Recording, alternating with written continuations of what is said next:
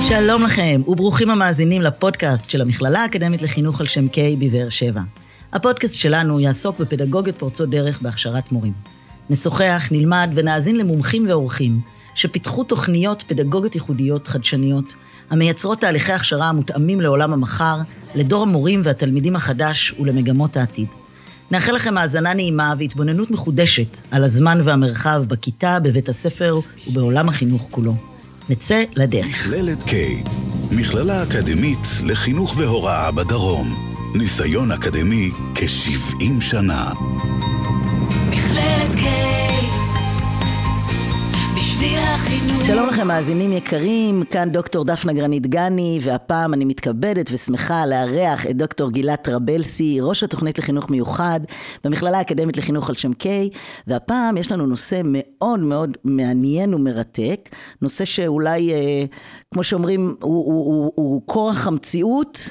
והוא גם אה, צורך מאוד גדול, כי בעצם אנחנו יודעים שכמעט כל כיתה בישראל היא כיתה הטרוגנית, והיום אנחנו נדבר על הוראה מותאמת. אז נתחיל מההתחלה, שלום גילת, מה שלומך? מצוין, בוקר טוב. אנחנו נשמח שתתחילי רגע, לספר לנו רגע מי את, איך, איך הגעת לנושא הזה בכלל, מה זה, אחרי זה נדבר על מה זה הוראה מותאמת ואיך עושים, אבל נתחיל ממש מההתחלה, את באת מהתחום של החינוך המיוחד, נכון? אז תספרי לנו. כן, כן. לפני 33 שנים התחלתי ללמוד חינוך מיוחד, גרתי אז בצפון הארץ, בקיבוץ אפיקים, זה המקום היחיד שאני כן אתן לו את המקום, כי זה כור מחצבתי. אה, ולמדתי בסמינר הקיבוצים, שלוש שנים ועוד שנה, כי אז התחילו להכניס את ה-BED לארץ. אז אה, למדתי שם, ובשנים הראשונות חזרתי צפונה. חזרתי הביתה.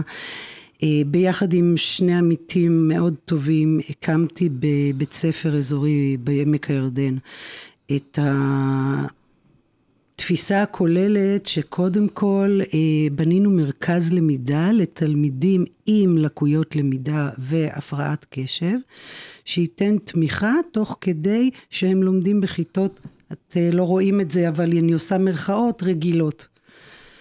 חמש שנים. ואחר כך אה, עברתי אחרי ליבי והתחתנתי ועברתי לגור באשדוד. באשדוד עבדתי עוד 12 שנים בבית ספר שש שנתי כרכזת החינוך המיוחד, מחנכת בכיתות של תלמידים עם לקויות למידה ועוד בעיות, ואני לא כל כך אוהבת את המושג רב בעייתי, אבל זה מושג שמשתמשים בו במשרד החינוך.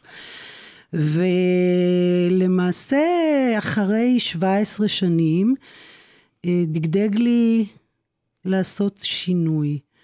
אז אה, יצאתי למסע של מלכת המדבר בדרום אפריקה, באזור של הזולו, וחזרתי אחרת.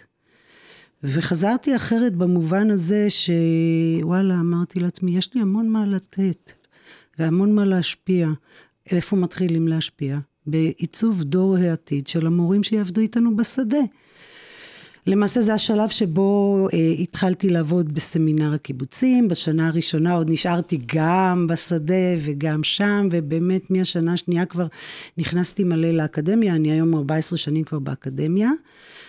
אה, ולפני שנה וחצי, אחרי שעשיתי צפון ומרכז, קיבלתי הצעה מעניינת ממכללת K, וכל האידיאולוגיה הקיבוצית שלי מפריפריות הציפה אותי והביאה אותי עם המון שליחות לקבל אה, תפקידים במכללת K, גם כראש ההתמחות בחינוך מיוחד, ראש תוכנית ההכשרה, מרצה, מדריכה פדגוגית, אה, איתך מנטורית של המחר, וגם ראש צוות הכלה והשתלבות במכללה.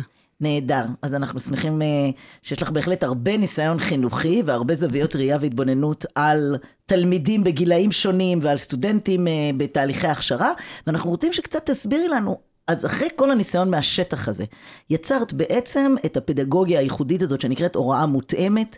אה, אני מחזיקה בידי גם את הספר הסגול שקוראים לו מתאים לי, גישה והנגשה של הוראה מותאמת לכל, וגם הוצאת על זה ספר. אז מה זה הוראה מותאמת? על מה מדובר? אז אני אתחיל עוד רגע באיזושהי חוליית חיבור בין מה שאמרתי קודם. אני בעצם את כל התארים שלי, ראשון, שני, שלישי, למדתי בחינוך מיוחד ובזיקה לחינוך מיוחד. אבל למעשה לאורך כל השנים, תמיד באמת עיקר המשרה שלי הייתה בחינוך המיוחד, תמיד התעקשתי שלפחות כיתה אחת מהחינוך, שוב אני עושה את זה עם מירכאות, הרגיל, אה, אני אכנס ללמד בה, כי באני מאמין שלי הראשוני, עוד כשהייתי צעירה בתחום, היה שזה שומר על הפרופורציות. זה לא שואב אותך רק למקום so called המיוחד. וכבר בגיל הוראה צעיר, הבנתי מאוד מהר שהאסטרטגיות והגישות והכלים והתפיסות שאני מביאה איתי אל החינוך המיוחד, לא עובדות פחות טוב בחינוך הרגיל. זאת אומרת, לאורך השנים גם לימדת בכיתות של חינוך מיוחד וגם בכיתות קונבנציונליות. זה מה שאת מתכוונת? אה, כן, כן. יש לי קצת בעיה, אני מודה, יש לי קצת בעיה עם המילים קונבנציונלי, נורמטיבי ורגיל בתפיסות שאני רואה אותן, אבל בשביל לזרום עם השיחה, כן. אז את מוזמנת לתת לי הגדרות חדשות, אני אשמח ללמוד. הן תיכנסנה כנראה במהלך השיח. אז איך היית קוראת בעצם לכיתה ש... אין בה ילדי שילוב? או האם, האם יש כיתה כזאת בכלל? או, עכשיו הגעת לעניין. בעיניי אין דבר כזה. בעיניי, אני מסתכלת על כל החינוך כמיוחד. אני הרבה פעמים אומרת את זה בתקופה האחרונה, שאולי נתחיל להסתכל במקום על חינוך מיוחד, על כל החינוך כמיוחד. כי השונות הטבעית היא דבר שנוכח פה משנים. בואו, לקרוא לזה כיתה הטרוגנית או הומוגנית, זה בעיניי חטא אפילו מאוד גדול. הוא אפילו קצת חטא ממסדי בשביל לעשות טבלאות וקודים. מכיוון שהלכה למעשה גם כיתת חינוך מיוחד, שכולם חושבים שזה דבר הומוגני, זה אולי הדבר הכי אה, הטרוגני שאפשר לדבר עליו. כי בעצם הצרכים מאוד מאוד שונים בין ילדים שונים. באופן קיצוני, כן. ההתחדשות של המושגים והמובנים הן היא בעצם מהות של התכתבות עם מציאות שאי אפשר להתעלם ממנה ולא על כולה יש לנו שליטה. וכדי להישאר רלוונטיים אנחנו חייבים להתכתב מול מציאות. כולל מציאות גלובלית של תפיסות הומניסטיות חברתיות. אנחנו לא מנותקים מן ההקשר, הילד הוא שלם, אוקיי? Okay? זה דבר אחד. אה, הדבר השני שרציתי לומר זה שה... זעקה שלי, אבל זעקה חיובית, לטפטף את המונח הוראה מותאמת כל הזמן ובכל מקום, זה בשביל להעלים את המונח הוראה מתקנת. Mm-hmm. כי אחד בעיניי החטאים המאוד גדולים, והוא קיים רק בעברית, זה שאנחנו שנים קוראים לזה הוראה מתקנת. כאילו. שיש משהו מקולקל. בדיוק, אבל בואו, אף אחד לא מקולקל, ואף אחד לא בא בכוונה תחילה לקלקל. וכשאתה מסתכל על זה בפרספקטיבה של שפות אחרות, בשום שפה לגישה הזאת, אין משמעות של תיקון. זה יכול להיות אפילו הכי קרוב, so called, זה remediated, כלומר משקם. אבל בכל מקום מתייחסים לזה כ-accommodated, adjusted, אדפטיב, תמיד עם איזושהי פרואקטיביות למשהו מתפתח ומסתכל קדימה. אז קודם כל, כבר לעשות איזשהו שינוי, כי אני חושבת שמילים מייצרות חשיבה וחשיבה מייצרת מציאות. זה דבר אחד.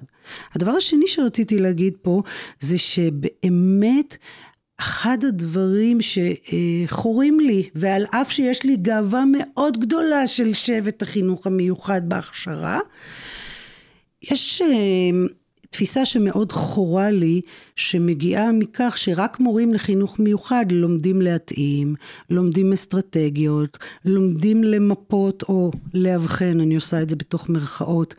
ולכן אה, אין שום ציפייה שכל מורה שלומד, אם הוא לא למד חינוך מיוחד, ישתמש בכלים האלה בכיתה. בעיניי זה שגוי מן השורש. Mm-hmm. זה שגוי גם חברתית מוסרית, וזה שגוי גם כתפיסה מובילה חינוכית בעיניי. אוקיי, אז אני איתך לגמרי מכבדת ומסכימה מאוד את, ה, אה, אה, את הנחות היסוד שהנחנו כאן עכשיו, שבעצם, כמו שאמרנו בהתחלה, כל הכיתות הן כיתות הטרוגניות, גם כיתות שאנחנו נזהרות, אבל קוראות להן לצורך הדיון כיתות קונבנציונליות, כיתות רגילות, אז כל הכיתות הן בעצם נושאות עימן מנעד מאוד רחב של ילדים מסוגים שונים, ואת אומרת, כל הפדגוגיה הזאת של הוראה מותאמת, היא לא רק לאנשי החינוך המיוחד, כולם צריכים לדעת את כל הכלים אה, ולהשתמש בהם. עם סייג אחד. כי גם כש... בואי, אני גם לא עוצמת עיניים, זה לא שאין... צרכים קיצוניים. אוכלוסיות עם צרכים יותר מורכבים, mm-hmm. ושם באמת אה, נדרשת ההתרח... ההתמחות החינוך מיוחדית, ולכן בשביל לעשות אפילו את ההבחנה ביחס למונח הוראה מותאמת, אני אה, מדברת על הוראה מותאמת לכל, מול הוראה מותאמת אישית. אז כן, אני משאירה את האישית שכבודו במקומו מונח לחינוך המיוחד. בואי, זה תואר שלם mm-hmm. ויותר. אוקיי, okay. אז את אומרת בעצם שהשלב הראשון אה, שכל מורה ו- וגננת ומנהל ומנהלת צריכים בעצם לדעת, זה אה, את התהליך של האבחון, מיפוי, היכרות עם אה, סגנונות שונים של למידה של תלמידים? אני חושבת שיש שלב שקודם לזה. אוקיי. Okay. שלב שקודם לזה הוא שינוי תודעתי קודם כל, ולכן גם הספר אגב בנוי בכל פרק מגישה. הסבר, ואחר כך דוגמאות וכלים. פרקטיקה. אני גם אומרת את זה בהכשרה, דרך אגב. אני אומרת לדור האינסטנט, אני אומרת להם, חבר'ה, אתם רוצים טיפים, רוצים כלים, ואז מה? תדעו מה לעשות עם זה? או שתעשו ניסוי וטעייה על כל הילדים, ותשאירו גם ילדים מתוסכלים בדרך. בואו, תבינו קודם כל על מה זה מבוסס. אז קודם כל אני חושבת שהשינוי הראשון הוא שינוי תודעתי. אה, אה, אה, אימוץ או הרחבה של גישות שמבינות קודם כל שהילד הוא שלם, והילד הוא אוסף של המון תפקודים, ובכל תפקוד יש המון גוונים, ובואו, אנחנו לא חסרי אונים, אם רק נפתח את הראש שלנו חשיבה יצירתית, נוכל לכסות את כל הגוונים האלו, או לפחות את רובם, על פי גישת ה-UDL. גישת ה-UDL היא הגישה של אה, עיצוב סביבה אה, חינוכית אוניברסלית. אוקיי? כזאת שהיא בגישה אפילו האדריכלית, אומרת, מראש נסיר חסמים לכלל האנשים, גם על פי אוכלוסיות הקצה, ומראש ננגיש כמה שיותר אפשרויות כדי שכמה שיותר אנשים יוכלו ליהנות מן הפירות או מן העצה. Mm-hmm. זאת אומרת, גישת ה-UDL... אה, אה, Universal Design Learning. אוקיי, okay, בעצם אומרת, בוא נסתכל מתוך הפריזמה האדריכלית, וכמו שאנחנו לא נניח אה, מכשול בפני עיוור ונעשה אה, כניסה ל... מוסדות חינוכיים או כל מוסד באשר הוא שמתאים גם לכיסאות נגישים או לכל דבר, שלטים בכמה שפות שמתאימים לכמה שיותר אנשים, אז מתוך התפיסה הזאת בואו ננסה לקחת את זה גם לכיתה ולייצר איזשהו תהליכים, איזה שהם תהליכים שהם כמה שיותר מותאמים לכמה שיותר ילדים. ובכמה שיותר תפקודים. מה, מה זה תפקוד? מה את מתכוונת? מה זה תפקוד? אז אמרנו, הילד הוא שלם, אבל השלם הזה מכיל את הקוגניטיבי שלו, השכלי. הילד הזה מכיל את ההתנהגותי שלו ואת הרגשי, את החברתי ואת הקשבי. נכון שכשאנחנו רואים את זה בצורה של... את החברתי ואת מה? קשבי. קשב. קשב, אוקיי. וכמובן שיש עוד גוונים בעניין הזה. הילד הוא עולם, כל ילד הוא עולם, וכל תפקוד שלו נמצא ביחס ל, אה, למולד שלו, לסביבה שהוא גדל בה, להזדמנויות שהוא קיבל וממשיך לקבל, וגם ביחס לחסמים או קשיים שאיתם הוא נולד, ואין מה להתעסק עם מה שכבר אין לו שליטה עליו. ויש לו זכות הומניסטית לשבת עם כל חבריו, ועדיין לקבל את הזכות להראות שאם הוא לא מבין בדרך אחרת, אחת, הוא יבין בדרך אחרת. אם הוא לא בא לידי ביטוי בדרך אחת, הוא יבוא לידי, לידי ביטוי בדרך אחרת. הרי הכל נמצא, כל התפקודים האלה שהרגע ציינתי, הם מן המוח, אבל הכל נמצא במרחב התקשורתי שבין אנשים. ובתוך מרחב תקשורתי בין שני אנשים או יותר, יכולות להתקיים כל כך הרבה וריאציות שיכוונו לאותה מטרה בסופו של דבר. Mm-hmm. המטרה או היעד יהיו אותה מטרה. הדרך תהיה שונה. אוקיי, okay, אז יש לנו את היעד. אנחנו רוצות לקדם, או אנחנו אה, אה, אה, רוצות לפתח את הפדגוגיה שבעצם מאפשרת לכמה שיותר ילדים להביא את עצמם לידי ביטוי. עכשיו תנסי להסביר לי, אז מה זה אומר? מה אני צריכה לעשות? אה, אה, את אומרת, אני, אני קראתי בספר שאת חושבת שהשלב הראשון זה באמת היכרות מעמיקה עם הילדים. נכון, ולכן אני לא מדברת רק על מיפויים ואבחונים. את יודעת, באמת, אה, נאה דורש, נאה מקיים, חוץ מהאקדמיה, אני באמת, איפה שמזמינים אותי, אני מסתובבת בארץ, בחדרי מורים, בכל מיני פורומים, ורק מפיצה את כל מה שאני יכולה בשלח לחמך, אולי נקרא לזה. ואחד הדברים שאני אומרת, ולפעמים מנהלי בתי ספר מרימים גבה. ואחד הדברים שאני אומרת, לפחות בהקשר של לוח השנה ש, של היהודי, אבל לא רק, אני אומרת, ספטמבר לא לומדים, במרכאות, במובן של לומדים מקצועות. ספטמבר נועד בכל שנה להכרת המרחב האנושי שאיתו אנחנו עובדים. וזה אומר שאנחנו לומדים להכיר את התלמיד שלנו מכל כיוון, וכן, ממפים. ממפים כל תלמיד ביחס לעצמו ולא בהשוואה לקבוצה. אין פה טבלת נורמות. אנחנו מכירים את סגנונות הלמידה שלו, ואנחנו מכירים את העדפות הרגשיות שלו, ואנחנו מכירים את העדפות הביצוע שלו וה, והלמידה לקראת מבחן, ואילו, אה, ככל שהוא גם יותר גדול, ורבלי ומודע, שוב, זה הכל מדורג על פי ומותאם לגיל, אבל ככל שהוא יותר ורבלי, אנחנו ניתן לו לייצג את עצמו קודם כל. בואי, נשאל אותו מה עובד לך טוב, כמו בכל תחום אחר מתקדם, מה עובד לך טוב. עכשיו, אנחנו נגלה שבכיתה, זאת שאנחנו קוראים לה הטרוגנית, ובכוונה אני אקצין, כיתה של 40 תלמידים, ברור שהייתי רוצה שכמו כולם נקבל קבוצות יותר קטנות, אבל אני לא רוצה להיכנס לענייני תקציבים פה, כי הרוב בעיניי זה פרסונה ולא תקציב. ו... ככל שאנחנו יודעים למפות במרכאות את הכיתה שלנו בכל התפקודים שזה עתה תיארתי, תוך שאנחנו עושים את זה לא ממקום פטרוני של אנחנו הבחנו ואנחנו קבענו, אלא מתוך דיאלוג מתאים מול פרטים וקבוצות, היכולת שלנו להתאים את התפיסה של ה-UDL לתוך הכיתה המגוונת שלנו היא הרבה יותר גדולה. Mm-hmm. למשל, mm-hmm. אם אנחנו מדברים על סגנונות למידה ועדיפויות של ערוצי תפיסה, אחד הדברים הראשונים שאני מלמדת פה את פרחי ההוראה זה איך מבצעים הוראה רב-ערוצית, אוקיי? איך יכול להיות שבאותו שיעור ובאותו נושא ובאותו שלב זה יופיע חזותית, זה יישמע שמיעתית ברור, בצורה מותאמת לקצב, באינטונציה מתאימה, וזה גם אצל חלק מהתלמידים ייזכר תנועתית מישושית. בעוד אה, ערוצים של קליטה ותפיסה. Mm-hmm. קודם כל כי יש הרבה יותר סיכוי שיותר מתלמידי הכיתה, כל אחד יתפוס אצלו מה שחזק אצלו. וזה נותן את ההזדמנות לצאת מן החוזקות גם לתוך הכישורים האחרים שצריך ללמד היום במאה ה-21. אז בעצם אה, אה, תסבירי לי, את התחלת לדבר אה, נגיד על הדבר הזה של ספטמבר. זאת אומרת, את אומרת בעצם שהוראה מותאמת, יש לה השפעה גם על לוח השנה וגם על לוח הכיתה. הוראה בכלל, בתפיסתי, כי בתפיסתי כל ההוראה והלמידה הם מותאמים, אבל בשבילו, את יודעת, להתייפייף בתוך העניין הזה, אני חושבת שספטמבר הוא הזדמנות פז לעשות רצף של פעילויות, נקרא לזה מערכת שעות, שמכירה את התלמידים מכל כיוון. שיחות, סדנאות, משחוק, טיולים, סיורים, הבאת הבית והמשפחה, הצגת העצמי בכל מיני דרכים, ואני חושבת שההשקעה המרוכזת הזאת בזמן, תיצור... תפיק אחר כך את היכולת... בדיוק, את אה, יעילות mm-hmm. הלמידה וההוראה בהמשך.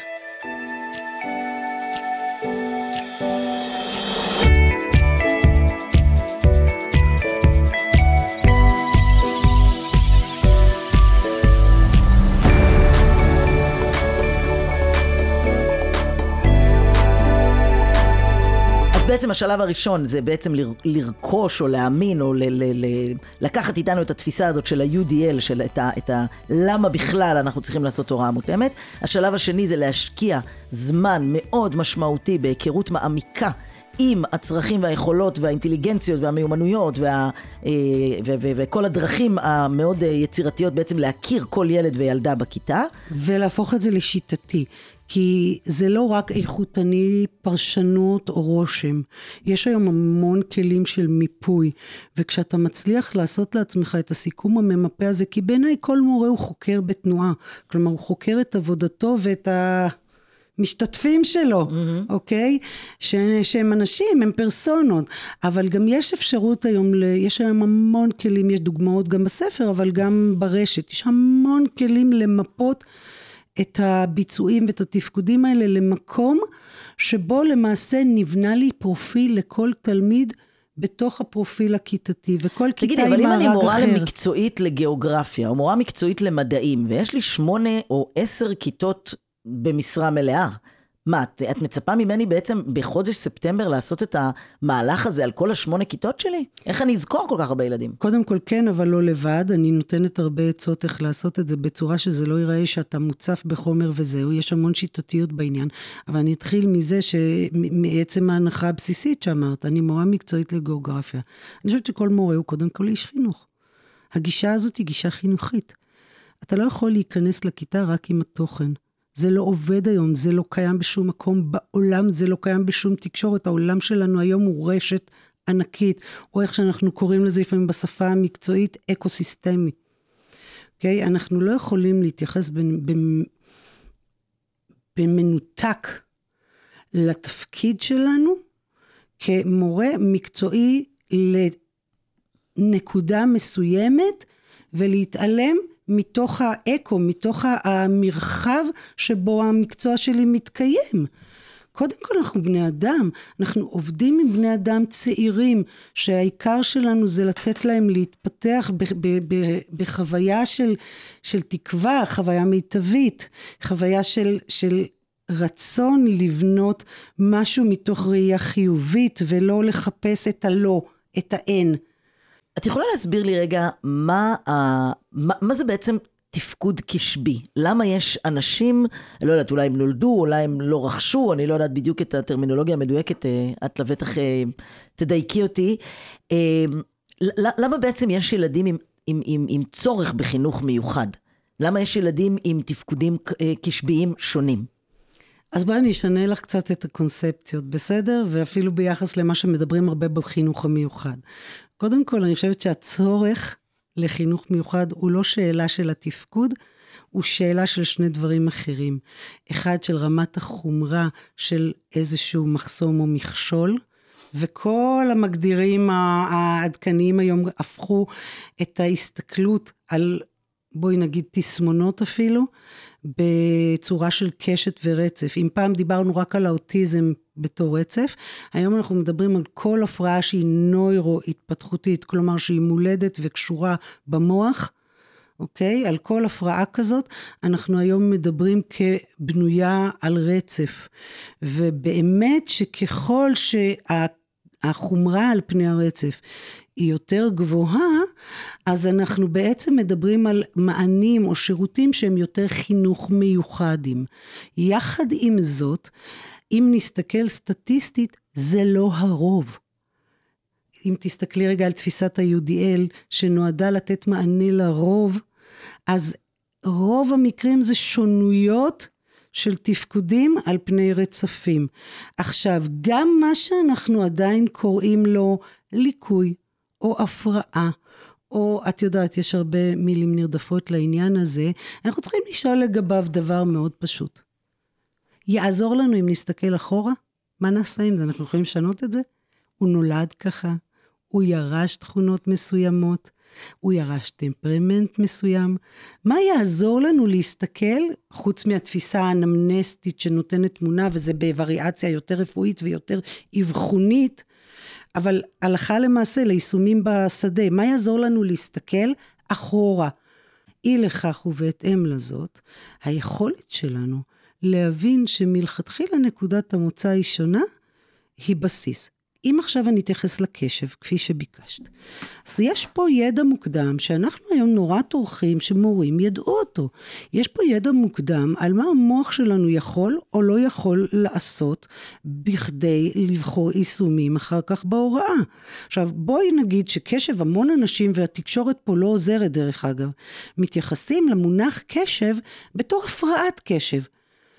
בואי, אני לא מתייחסת לזה רק ככה. כמובן, יש לי לב ענק ומחקרים רבים על הנושא של הפרעת קשב, אבל אחד הדברים שאני מסבירה כמעט כבסיס לסטודנטים, זה שקשב הוא הדלק של המוח.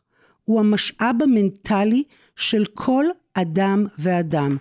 אוקיי? אני אסביר לך את זה במילים פשוטות, כי אני בת של מנהל מוסך. אני תמיד אומרת, תשמעו, תסתכלו רגע על מכונית, אני הרבה פעמים אומרת, הפרארי שלכם זאת שחונה בחוץ. תסתכלו על מכונית. יש לה מבנה ומנוע? הנה האנטומיה של המוח. מבנה, חלקים, שעובדים ביחד, נכון? יש לה אה, אה, דלק, בנזין, סולר, כלומר אנרגיה שמניעה אותם הנה זה המוליכים העצביים שעוברים בתוך המוח שלנו, חומרים כימיים, אנחנו קוראים להם נוירוטרנסמיטורים, אוקיי? Okay? בשביל שכל המערכת הזאת עם החומרים הכימיים שלה ברכב תעבוד, אנחנו צריכים מערכת חשמלית, מערכת ההצתה, אפילו הסוויץ' הראשוני שלנו, אלטרנטור שמחדש כל הזמן את האנרגיה ועוד. בלי זה, בלי הצתה, האוטו לא יעבוד. בלי דלק, הוא לא ייסע. בלי מבנה, יהיו חסרים לו ביצועים בתפקוד. אותו דבר המוח שלנו, הוא בנו לשלושה ממדים, על מבנה, על כימיה, חומרים, ועל חשמל, הדחף העצבי שעובר. כשאני נכנסת למחולל של החומרים, אני אומרת, תשמעו, במוח שלנו יש גם אזורים מבניים קוראים להם רשתות קשב, שמיועדים לתפעל את הפונקציה הזאת שקוראים לה קשב. ובמוח שלנו יש חומרים, בעיקר אנשים מכירים את הדופמין, אבל יש עוד כמה, אוקיי? שהתפקיד שלהם לאפשר לרשתות הקשב במבנה לעבוד, ואם לא יעבור שם גם פולס חשמלי, זה לא יקרה. כשמדברים על הפרעת קשב, מדברים על איזושהי תקלה מולדת או, או שונות מולדת או במבנה המוחי או בכמות החומר או בתפקוד החשמלי. אבל זה תקלה. בואי תסתכלי עכשיו על שאר המכוניות. רוב האנשים צריכים בשביל לחשוב, בשביל להתנהל, בשביל לבצע קוגניציה, או לפחות תהליכים מודעים בקוגניציה, רוב האנשים צריכים קשב. וקשב הוא, הוא, הוא מאגר שמתמחזר בתוך המוח שלנו מבחינת חומרים. עכשיו, גם את וגם אני, אם אנחנו עייפות, אנחנו פחות מרוכזות. אם אנחנו אה, חולות או מוטרדות ממשהו, אנחנו פחות מרוכזות וזה משפיע על הפלט, על הביצוע שלנו. אבל מחר בבוקר המערכת תתחדש, תתמחזר ותתחדש. אצל תלמידים עם הפרעת קשב זה 24/7.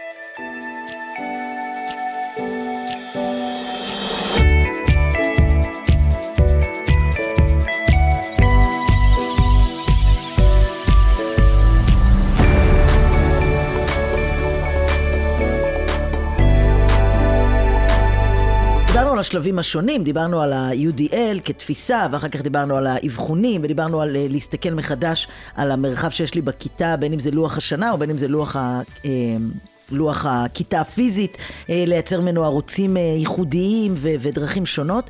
אני קראתי בספר המעניין שלך בעצם שההוראה המותאמת משתמשת במושג שקוראים לו למידה מתווכת או למידה מתווכת. אני אשמח שתסבירי לי רגע איך לנקד את זה או איך לקרוא את זה נכון, כי זה ללא ניקוד, אה, ו- ומה המשמעות. איך בעצם הלמידה המתווכת או המתווכת, את טוענת, היא השפה או היא הפדגוגיה או היא הפרקטיקה של ההוראה המותאמת. אז תסבירי לנו את זה רגע. בשמחה.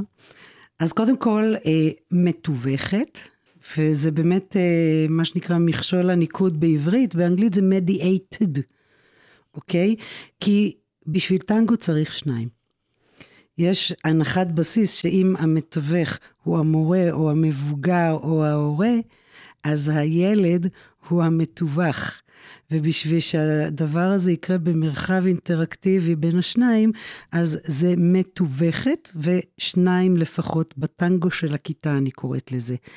אמ, התנסות בלמידה מתווכת, או שימוש בעקרונות התיווך, זה בעצם עולם שלם שמושתת על התיאוריה של כושר ההשתנות הקוגניטיבי המבני של פרופסור ראובן פוירשטיין, זיכרונו לברכה, ועל כל המשמעויות היישומיות של השפה הזאת, או העקרונות של התפיסה, לאינטראקציה הבסיסית שגם מתרחשת בתקשורת בין המתווך למתווך, אבל גם בדרך שבה בעצם מעוצבים התכנים הנלמדים.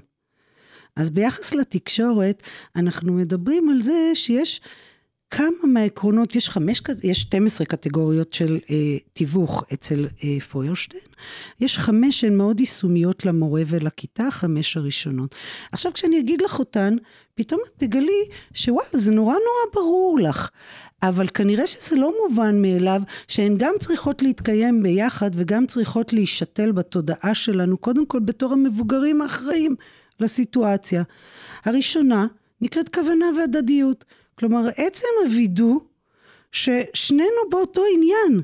זה קשור גם לקשב ולאסטרטגיות של ריכוז קשב לתוך הכיתה, אבל עצם העניין, בואי, את עכשיו הזמנת אותי לשיחה, נכון? אם אני עכשיו הראש שלי בדברים אחרים, אני לא אהיה איתך בפוקוס על השיחה, אני אדבר על דברים אחרים, או על מה שמעניין אותי כפי גילי או אקטואליה. כוונה והדדיות צריכה ליצור את החוזה הכתוב או הלא כתוב בין המתווך לבין המתווך בכל סיטואציה. בכיתה זה בין המורה לבין התלמיד שיש לנו פה אותה מטרה. אנחנו מתכוונים לאותה נקודה. יש לנו אותן ציפיות אה, מטרות ו, אה, ומרחב לעניין משותף. זה א' ב' של פתיחת שיעור, פתיחת יום, פתיחת כל דבר, אוקיי? השל... הקטגוריה השנייה, אני אפילו לא קוראת לזה שלבים, כי זה מרכיבים בשלם. הקטגוריה השנייה על פי פוירשטיין, היא בעצם מה שאנחנו קוראים תיווך למשמעות, או לשיום ולריגוש. ריגוש הדברים... אני אוהבת, כן? נהדר. אחד הדברים שאנחנו בעצם מבינים שכדי שלמידה תהיה משמעותית, אנחנו גם צריכים לתת לה מובן, וזה הנושא של שיום.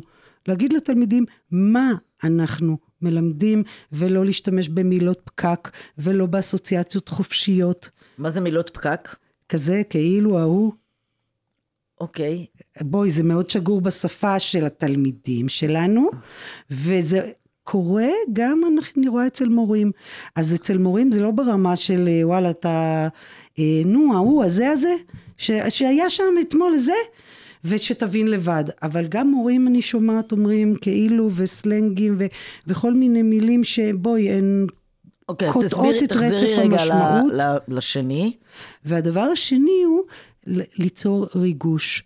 מה המשמעות של ריגוש? זה לא אקסטזה עכשיו, אוקיי? למרות שהסטודנטים שצוחקים שאצלי כל מושג חדש שאני מלמדת הוא אקסטזה. אבל אני מדברת על לחבר מובן רגשי לתכנים ולתהליכים שאנחנו בתוכם. כי בואי, אני לא יכולה בתוך פודקאסט להמחיש לך את זה עכשיו חזותית, אבל אחד הדברים ש, ש, שתמיד אנחנו יודעים, ואם נסתכל על זה ברובד הכי פשוט, זה שהרבה פעמים תלמידים אוהבים מקצוע לפי המורה, שאם הם אוהבים את המורה או לא. Mm-hmm. אבל בואי ניקח את זה למקום אחר של הלמה בעצם. מורה שאוהב את מה שהוא עושה, יש לו אור בעיניים. יש לו התלהבות, יש לו חיבור, אינטונציה ורגשות ותנועה למה שהוא מלמד. אם אנחנו יודעים קוגניטיבית איך בנוי הזיכרון שלנו, ואנחנו יודעים שהרבה מאוד תלמידים אה, זוכרים פרוצדורלית או אפיזודית, הם זוכרים אפיזודות. אז בואי, הם יזכרו את כל מה שנתתי לו שם עם רגש ותנועה ויצרתי ממנו אירוע. אז אם אנחנו נלמד את כל מה שאנחנו רוצים ללמד דרך תיווך למשמעות, ויש uh, כלים שלמים, אפילו משפטים ושפות מכוונים, uh, משפטים שפתיים בשפה המכוונים לכך, אז, אז פתאום נראה שהלמידה הופכת להיות יותר משמעותית. אבל שוב, זה, שוב, אף אחד מהרכיבים שאני מדברת עליהם עכשיו לא עומד לבד. הם חלק ממערך או ממארג התנהגות של איש חינוך. הדבר השלישי, הרבה פעמים אומרים לי, אל דברי בסינית. אני אומרת טרנסצנדנטיות. מה זה טרנסצנדנטיות? מעבר להעברה בין מצבים, או מה שהרבה פעמים אנחנו עושים גם באינטרדיסציפלינריות, אבל שוכחים, זאת אומרת, עושים את זה רק ברמת החיבור בין מקצועות או, או תכנים, ושוכחים שיש עקרונות מובילים קוגניטיביים שמנהלים את החיים שלנו. אוקיי? אתן לך דוגמה. מכירה את הסיפור על, ה, על השיעור במדעים שהמרצה שם מול התלמידים צנצנת זכוכית, שם בנפרד חול, אבנים ועוד מים, ואמר להם בואו נראה איך זה יכול להסתדר ביחד, עשו ניסוי וטעייה וכולי, ואז ראו שאם נכניס את הרכיבים הגדולים קודם, האבנים, ונמלא את החללים בחול, יהיה לנו גם מקום להכניס את המים, זאת אומרת רב השלם על חלקיו. גשטלט. אוקיי? Okay? העיקרון הזה, לאן הוא לוקח אותנו? בואי ניקח אותו לשני תחומים אחרים שהם חלק מהחיים שלנו, התנהלות. כשבחור אחרי צבא רוצה לצאת לטיול הגדול בדרום אמריקה, עכשיו הוא יוצא לתקופה בלתי מוגבלת, לפעמים זה שנה. גילתוש, איבדת אותי יפה שלי. אני עושה לך תכף את החיבור. אוקיי, אז אנחנו רגע נחזור. אז את אומרת שהשלב הראשון זה הכוונה, השלב השני זה השיום, השלב השלישי, או המרכיב השלישי זה העברה. העברה מעבר לסיטואציה, מקום, אה, מטרות, תכנים, כמעט בין כל דבר. קישוריות קוגניטיבית בחיים שלנו. אוקיי, והשלב החמישי? הרביעי. אה, נכון, רביעי, כן, סליחה. זה השלב... אתה תוריד את זה בעריכה, נכון? אל תדאגי. והשלב הרביעי? השלב הרביעי הוא הנושא של אה, תיווך לתחושת מסוגלות. אנחנו לא יכולים לקבל את הקליינטים שלנו מתוך מקום פטרוני שאומר, אנחנו מקור הידע, אנחנו יודעים, ואתם צריכים להתכוונן אל הרמה והידע שאנחנו דורשים. אנחנו תמיד חייבים ליצור מדרגות ביניים של חוויות הצלחה, מסוגלות ומעוררי מוטיבציה. ילד שחווה כישלונות, מחסומים, לא ירצה יותר. יימנע ואפילו יברח אל הקצה הגדול, הקשה במיוחד, אנחנו יודעים על נשירה, כן? אבל הוא גם לא יעז להרים אצבע בשיעור, להצביע ו... או לא להתנדב לדברים, כי הוא יודע שהוא נמצא תחת עמדה שיפוטית. תיווך לתחושת מסוגלות זה האמונה הבסיסית, וזה שוב בנוי על ספטמבר, זוכרת? אה, האמונה הבסיסית בכך שילד חייב להתקדם בהדרגה בקצב שלו ולחוות את זה מתוך חוויה של הצלחה. רק אלה יטעו את הלמידה שתבוא בסופו של דבר מתוכו, הצרכן, לרצות להתפתח, לרצות להתקדם, לרצות להצליח, לרצות להיות מוערך. אוקיי. והשלב האחרון? השלב האחרון זה הנושא של ויסות התנהגות. כשמדברים פה על התנהגות, מדברים על ויסות שהוא גם קר וגם חם. מה זה ויסות קר? ויסות קר הוא ויסות יותר שכלתני, חשיבתי. ויסות חם זה כל הנושא של אה, ויסות רגשי והתנהגותי. לשני הרכיבים האלה יש היום המון כלים ואסטרטגיות. אחד הדברים שבעצם קשה לנו יותר לראות, הרבה יותר קל לנו לראות התנהגויות ורגש כלפי חוץ, ואז אנחנו אומרים, כן, חייבים לווסת את הילד וכולי. אבל הרבה יותר קשה לנו לראות בטווח המיידי את מה שקורה בתוך הראש, בתוך הקופסה, זה החלק השקוף. עכשיו, יש המון ילדים עם אימפולסיביות מחשבתית, או חוסר סדר, או פיזור מחשבתי. אם אנחנו ניתן להם כלים, אנחנו מכניסים את זה תחת המונח תפקודים ניהוליים, אם נספיק נדבר, אם לא בפעם אחרת. אם אנחנו ניתן להם כלים לווסת, לארגן, לתכנן וגם לבקר את המחשבה שלהם, אזי בחיבור לארבע הקטגוריות השונות, יצרנו פה לומד אחראי, מוטיבציוני, מכוון, חיובי, רוצה ומתקשר ביכולות שלו.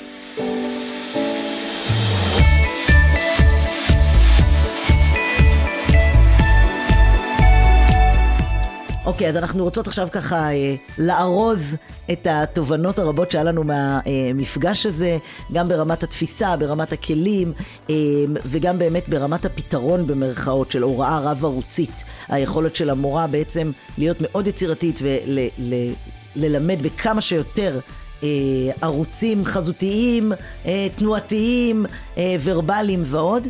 אה, ועוד הרבה. ועוד הרבה.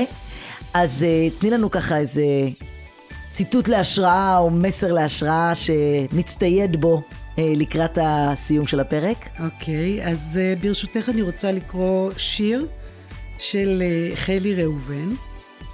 שיר שנכתב ב-2018 יחד עם, ה... יחד עם הקורונה, אז אולי זה באמת יאגד את כל החבילה הזאת ביחד, והיא קראה לשיר הזה כל ילד הוא ים. כל ילד הוא ים, וים אי אפשר להושיב על כיסא שש שעות ביום, ואי אפשר לצפות ממנו להיות יבשה. ים לא צריך ללמוד נוסחאות, הוא הנוסחה שצריך ללמ- ללמוד אותה.